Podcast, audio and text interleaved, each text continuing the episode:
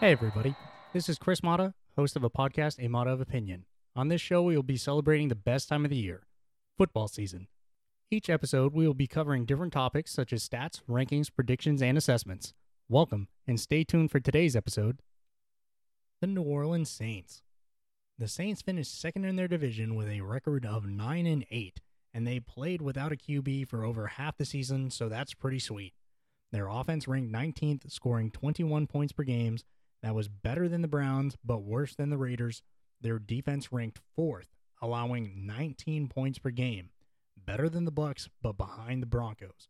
For 2022, their offense is projected at 17th, with their defense projected at third.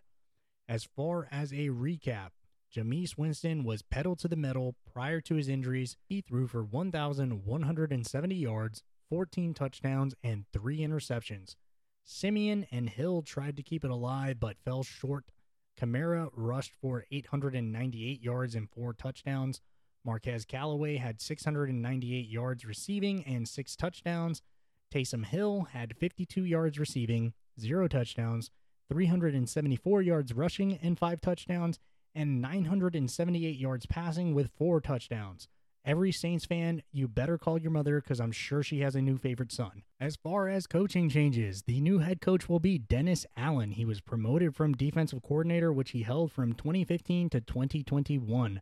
The offensive coordinator is going to be Pete Carmichael, returning for his 14th season as the Saints offensive coordinator. Now, the Saints are doing something funky with their defensive coordinator position. It's going to be split between two people. It's going to be Ryan Nielsen he was promoted from the defensive line coach. And then there's Kris Richard, who was the defensive backs and pass game coordinator for the Cowboys. As far as player losses go, it's going to be quarterbacks Blake Bortles and Trevor Siemian, running back Ty Montgomery, wide receivers Little Jordan Humphrey, wide receiver Kenny Stills, tight end Garrett Griffin, lineman Terron Armstead, linebacker Kwon Alexander, and safeties Jeff Heath, Malcolm Jenkins, and Marcus Williams. As far as the draft goes, they selected Chris Olave, wide receiver from Ohio State. He's six foot, 187 pounds, runs a 4.3940.